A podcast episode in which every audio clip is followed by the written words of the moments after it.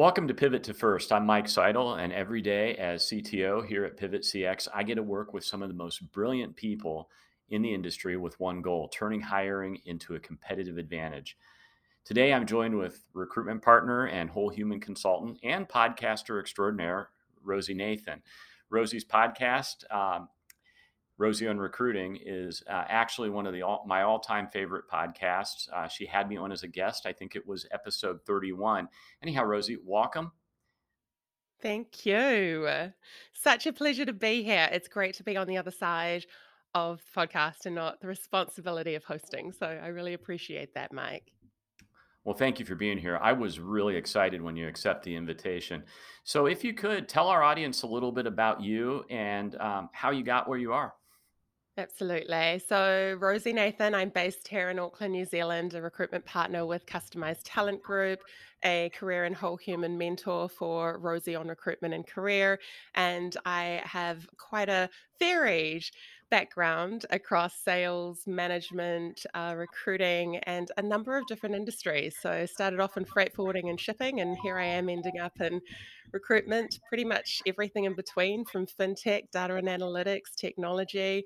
Um, so in our New Zealand market, that's a huge advantage because very well networked and can get the right people for the right roles in the most amazing businesses. You know, right now we're going through a really interesting time in the industry. We're going through this this whole great resignation, and, and now what I'm reading about in the news is uh, buyer's remorse. We're starting to see people that took a new job during the great resignation, and now they're they're regretting it, and and a lot of them are saying that hey, they got misled a little bit. Do you see a lot of that out there? Yeah, it's really interesting in the New Zealand market. We have probably not seen quite the same levels with the great resignation that I have read about in the States, but there has been an opportunity for people to consider how their companies managed the COVID situation.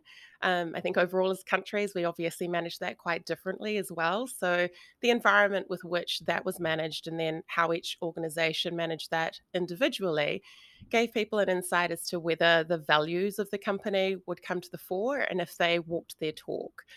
Some did not. I, I think here, I think here, a lot of the the COVID, you know, the whole COVID era, um, people really found out either their employer cared about them or their employer yeah. did not, and yeah. there were an awful lot of people that that really realized, hey, my my employer is treating me like I'm a number, and yeah. they moved on. And the thing that's really funny is a lot of people realized, hey, I can claim to not be treating people like a number and people will come work for us. And now they're finding out that those people, you know, the people they hired and promised they're going to treat them well, if you don't treat them well, well, guess what they're going to do? I mean, you're talking about that buyer's remorse, and I think it's um, it, it, you can only understand that once you get in and, and work under the hood, right? Once you start a role and really see how the organization works together, collaborates, communicates, is transparent.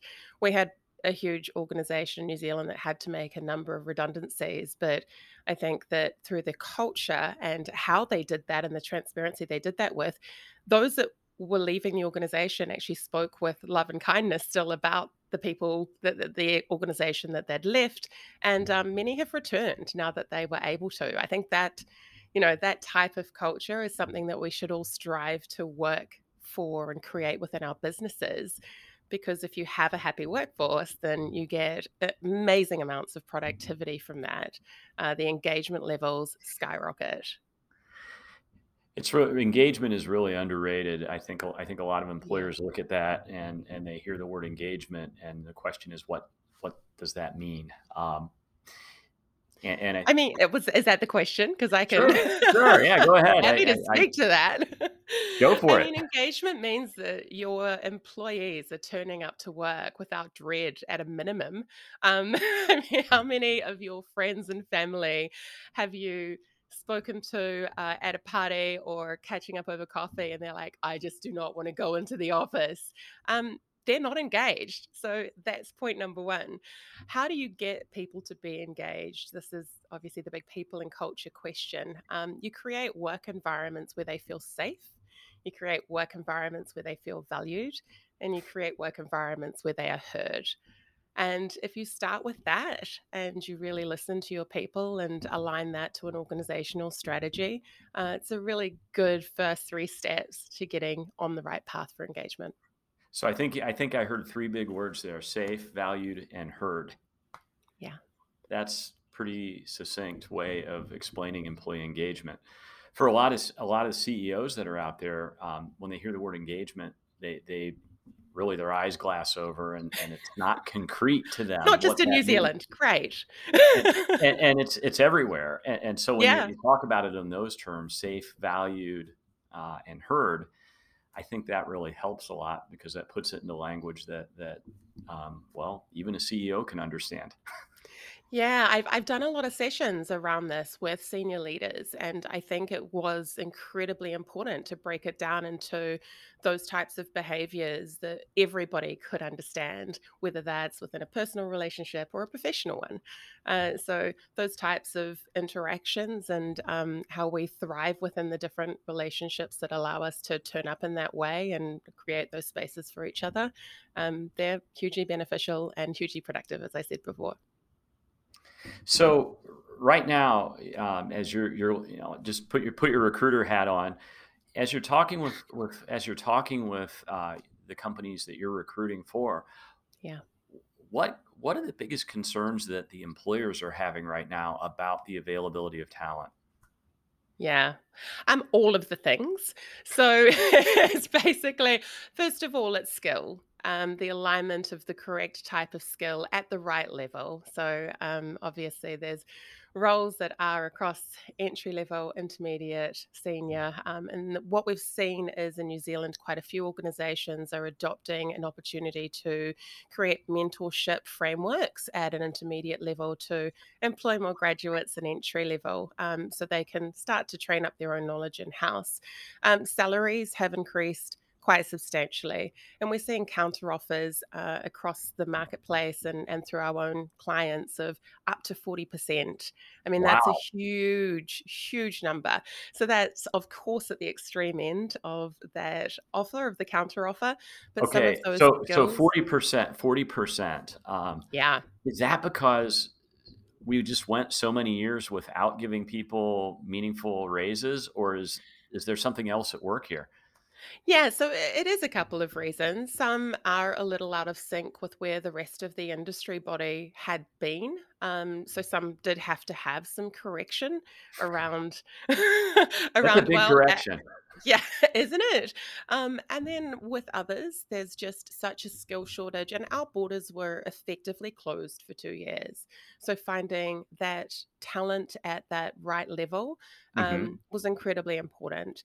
So the relationships um, and negotiations and discussions for that whole recruitment process, uh, none of the deals are done until it's signed because these big counter offers have been quite, um, yeah, quite interesting and obviously. So a lot of the employ- so a lot of the employers are starting to play better defense when somebody uh, is going to leave.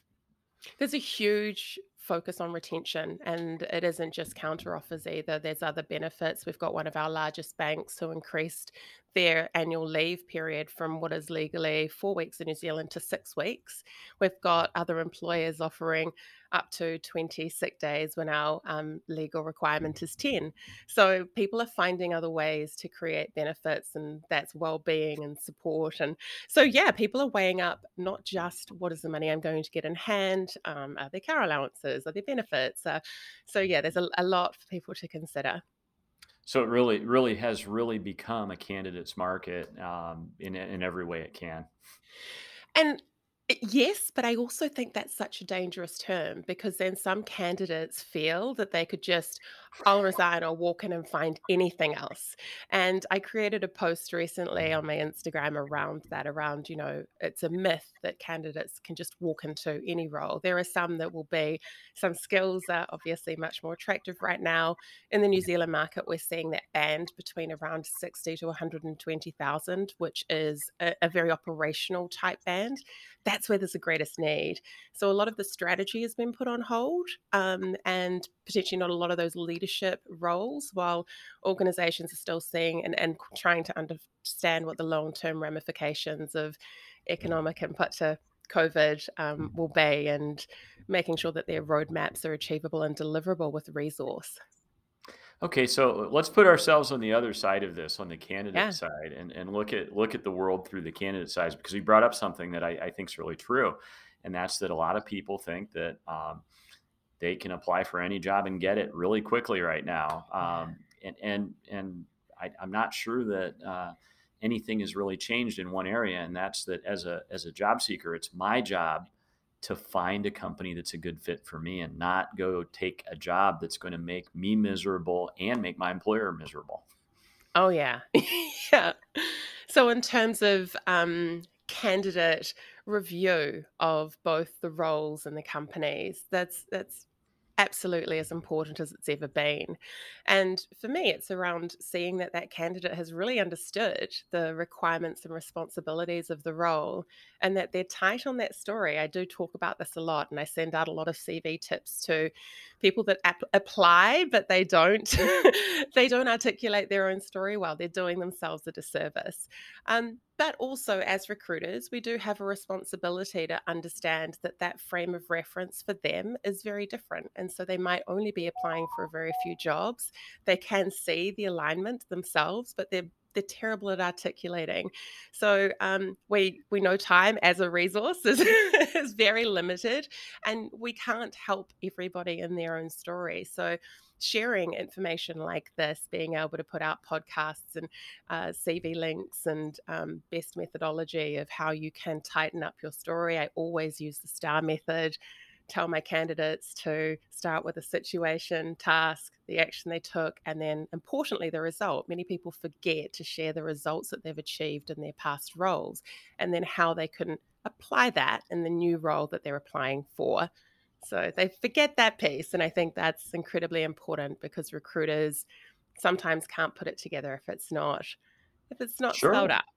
You know, you brought you bring something up that's really really fascinating, and I, I see this a lot in, with our customers, uh, particularly um, mid-sized companies that maybe aren't big enough to have an internal recruiting team, and so they've got uh, general managers and and location managers, you know, hiring managers doing doing the interviewing, and, or receptionists. I've oh, seen oh, that, that is the first point of call, and, and that's no disrespect to their no. emotional intelligence, but they're they're not they're not but in a position to understand what's required for that role. That's reality out there, you know. In a lot yeah. of companies, they just don't have that that layer of talent acquisition expertise.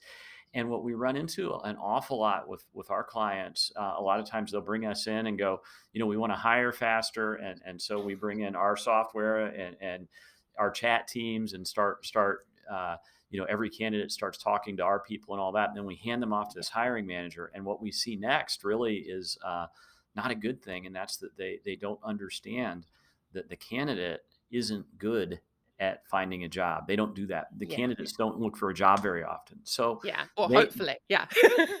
well, the good ones don't, and and then they get exactly. into that's what I mean. Yeah. And and now we've got this hiring manager that's trying to read behind the you know read between every line on the resume, right? And they're yeah. trying to figure out who this person is, and, and a lot of times they forget there there's something that they can do um, that's really easy to do with every candidate, and that's just talk to them.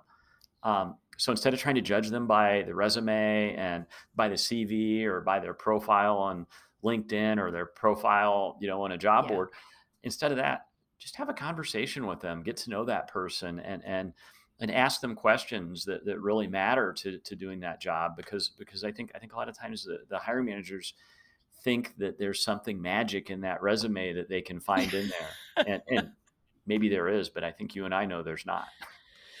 Very, very rarely is that the case. Absolutely. Um, so few people have the skill of articulating their strengths, and um, and particularly those that have a lot of them in a very particular skill set may find it difficult. So yeah, I, I absolutely agree with all of that. yeah, it was a shock to me when I uh, early in my career, the first time I ever got to work with like professional uh, outside non-staff recruiter in the company yeah. I was working at. Um, it, it took me a minute to understand this that the recruiter was coaching the candidates on how to get through our hiring process at our yeah. company. And at first, I'm like, well, I don't think they should do that. It seems kind of like cheating or oh, something. Oh, it's imperative. yeah, it, it, was. When you look back, looking back on it and looking at the gauntlet we had set up for these candidates to go through, um, there was no way they were going to get through without being coached. There were just too many yeah. places where people had created little gotchas and little unrealistic expectations. And um, yeah, the recruiters the outside recruiters were very good at helping great people get through this crazy dystopian thing that we had created.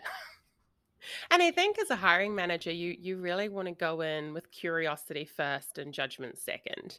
And um, that's really important because there's no commitment to having a really transparent and open conversation. And what you'll do is you'll bring their walls down. People don't tend to respond particularly well when they're interrogated. Surprise. Um, so if you are sitting there firing questions at somebody, they're going to feel increasingly uncomfortable under this pressure. Uh, if you just really try and sit back and think of it as having a conversation, more will come out than you realize. So I talk a lot with leaders and um, our clients about that that style. Uh, more of my clients have decided that they'll do a cultural fit coffee conversation, whether that's virtual or face to face first, because they want someone to be able to share the real human they are. And then they'll go to a, a technical or challenge question or presentation as a second interview.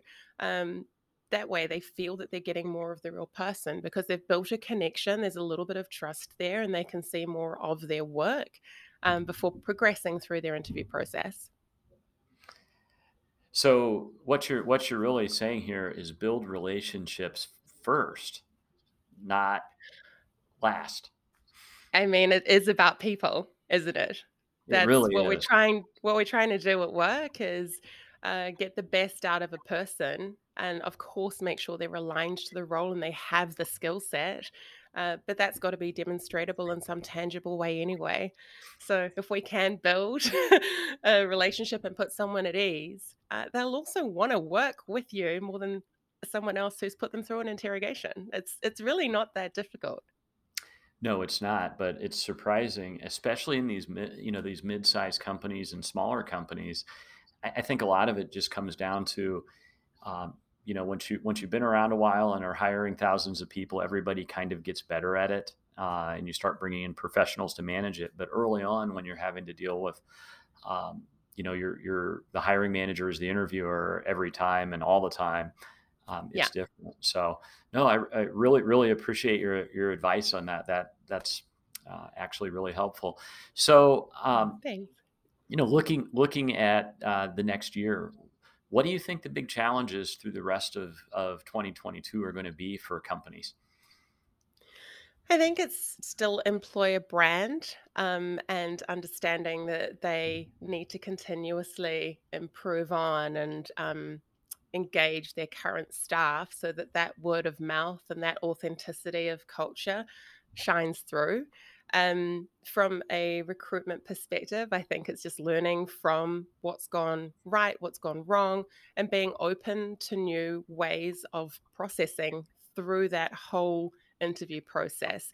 What we found is, you know, the people that have stuck very rigidly to how they interviewed when it was a plethora of candidates available on the market, they have had very little choice. They have had very little applications. There have been um, people know people, and particularly in a marketplace that is as small as New Zealand, it's only one or two degrees of separation for someone to say, "No, I wouldn't even consider having an interview there." Um, but that that culture can also change very quickly. You get in a couple of fantastic senior leaders who have um, a personal stake in wanting this business to work, and you can be part of that transition and culture change. So I always say to my candidates and clients, you know, never say never. If each one of us is developing, every person is on their journey and every company is as well. So I think the challenge is just going to be ensuring that um, people remain focused on what their true objectives are for roles, what that mm-hmm. resource actually needs to be, because it's not the title of that particular role, it's the skill set now that's that's needed, which might not have been the skill set when you first employed for that title. You know, who else in the team has changed? Um, and so that challenge really is about time because how often do people take a step back from their department and go, actually, two people have changed here. Do we still have the right dynamic of skill set? Are we getting the best out of these people and giving them the opportunity to shine and grow in the ways that they could in these roles?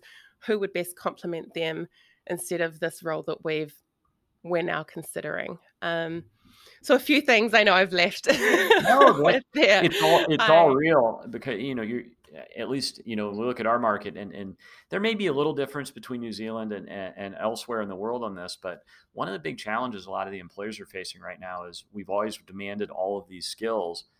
And it turns out that that skill that we think we need a we don't really need it and b we're not going to get candidates that are going to come to us for that because someone else is hiring them for a lot more money now um, and, and, there is really a, a, lot of, of work that needs to be done, especially around getting the, the right uh, the right descriptions of jobs and the right the right inventory of skills that you really need to have. Um, and I, I think that's a real problem for everyone. You, what are your thoughts on that?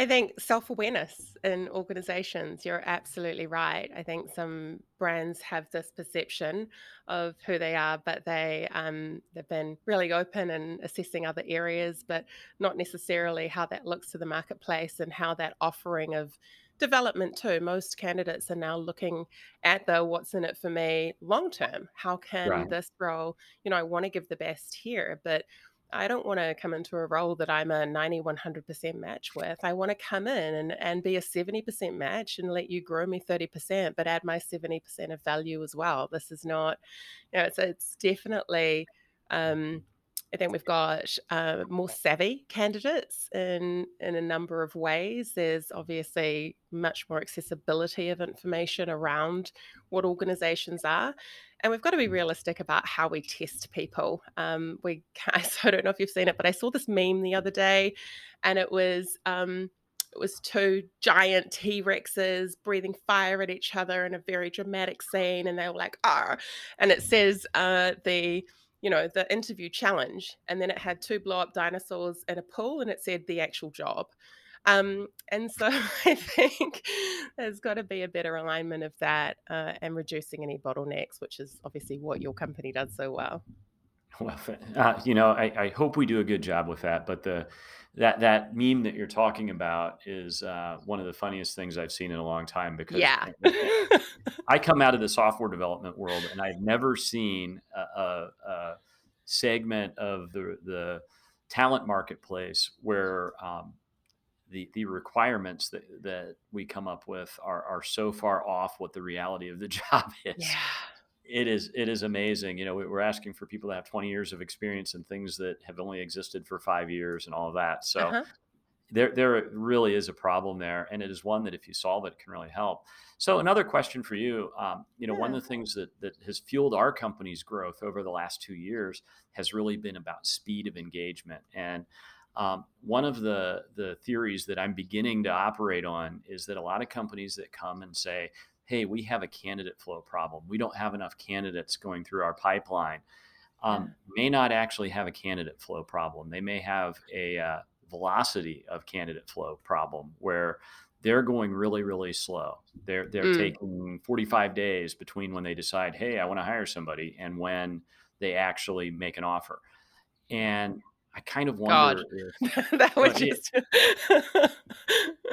unfortunately that's like, like, yeah, well, in the in the you know the the Society for Human Resource Management here in the U.S. did a did a survey does a survey every year on that, and that 43 day it's 43 days between I need to hire somebody and the when the the uh, position offers are out. It's crazy to see that. That's, that's crazy. Still, yeah, it, it's still very real, and I think a lot of mm-hmm. employers don't realize that technology has changed so much, and and you yeah. don't have to wait three weeks to start engaging with your candidates. I think you know the the method of engagement has now improved as well. So you you know we talked about text accessibility when you were on my episode, and um, I think it's understanding the audience for the role. Is it a very tech savvy role? Is it someone who's in senior leadership who might be open to more phone calls, or they want a video conference, or they want to sit down and have a coffee?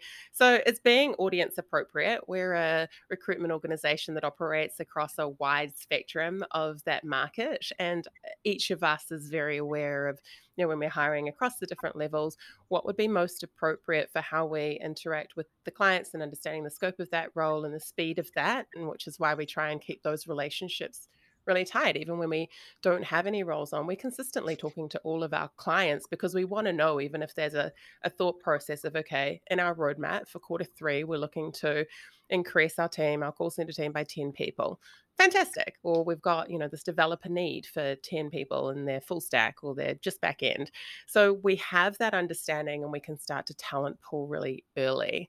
And um, I don't think it's just about that velocity of speed of getting to the right person, but it's accessibility through the technology that you can then find those candidates with those right skills. And that's, you know, that's what we're here to do. We have that fantastic network and we have all of those tools at our disposal. And I, I, I just scratch my head as to why anyone in business who has such a busy full time role um, wants to take on this area of recruitment completely. um, I, yeah, I, I, I, guess people think they can just do it themselves, and because it's yeah.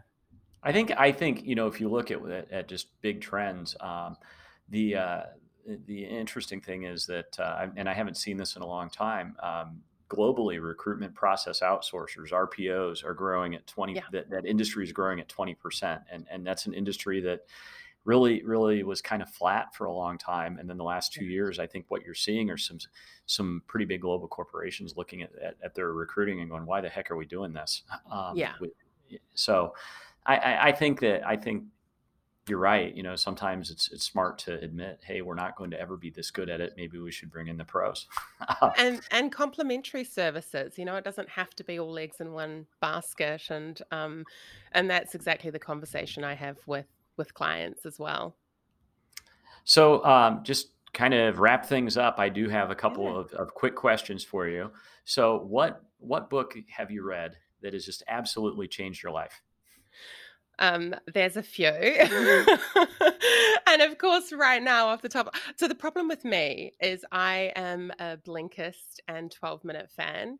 So, I consume a lot of different types of books um, consistently. But there is the book. i I really wish you'd given me some notice for this because I've got about 15 in my head. And now I'm just going to have to. Try, we'll come back to that. This this wouldn't be nearly as fun if I if we told you in advance. I know. okay, this this one's a lot easier. So what what what is too your? Many. I've got in my red list 160 this year, and then to read 120. So yeah, I've got a, a few. So so you love you you absolutely love to read. I I love to listen. I find reading for me is like um, it's unfortunately like work because I do so much of that at the office, right? You're reading so many CVs. When I was in commercial business myself, you know, I did 20 years as a salesperson and um, enterprise and corporate. So everything was like reports and reading. So listening to audiobooks, and I listen at two to two and a half times the speed. I just, I love to consume them. So I get a lot of ideas. And then it's like, which book was that from? Because I, I kind of they all, they all do jumble together after a while. Yeah. Yeah. So okay, I've got an easy question then. Um, favorite movie? I um so different ends of the spectrum. I'm either movies that you can absolutely sob at or just laugh at. And I love sobbing. Uh, like I just think it's really healthy thing to do. I think that we don't do enough of that kind of just very emotional connection. Um, but I'm binging a lot more on kind of episodes at the moment. And right now, um, something that I absolutely love is the Formula One series on Netflix. Oh, I just think that the the drama of that, the competitive nature, um, yeah, I, I rave about that to everybody.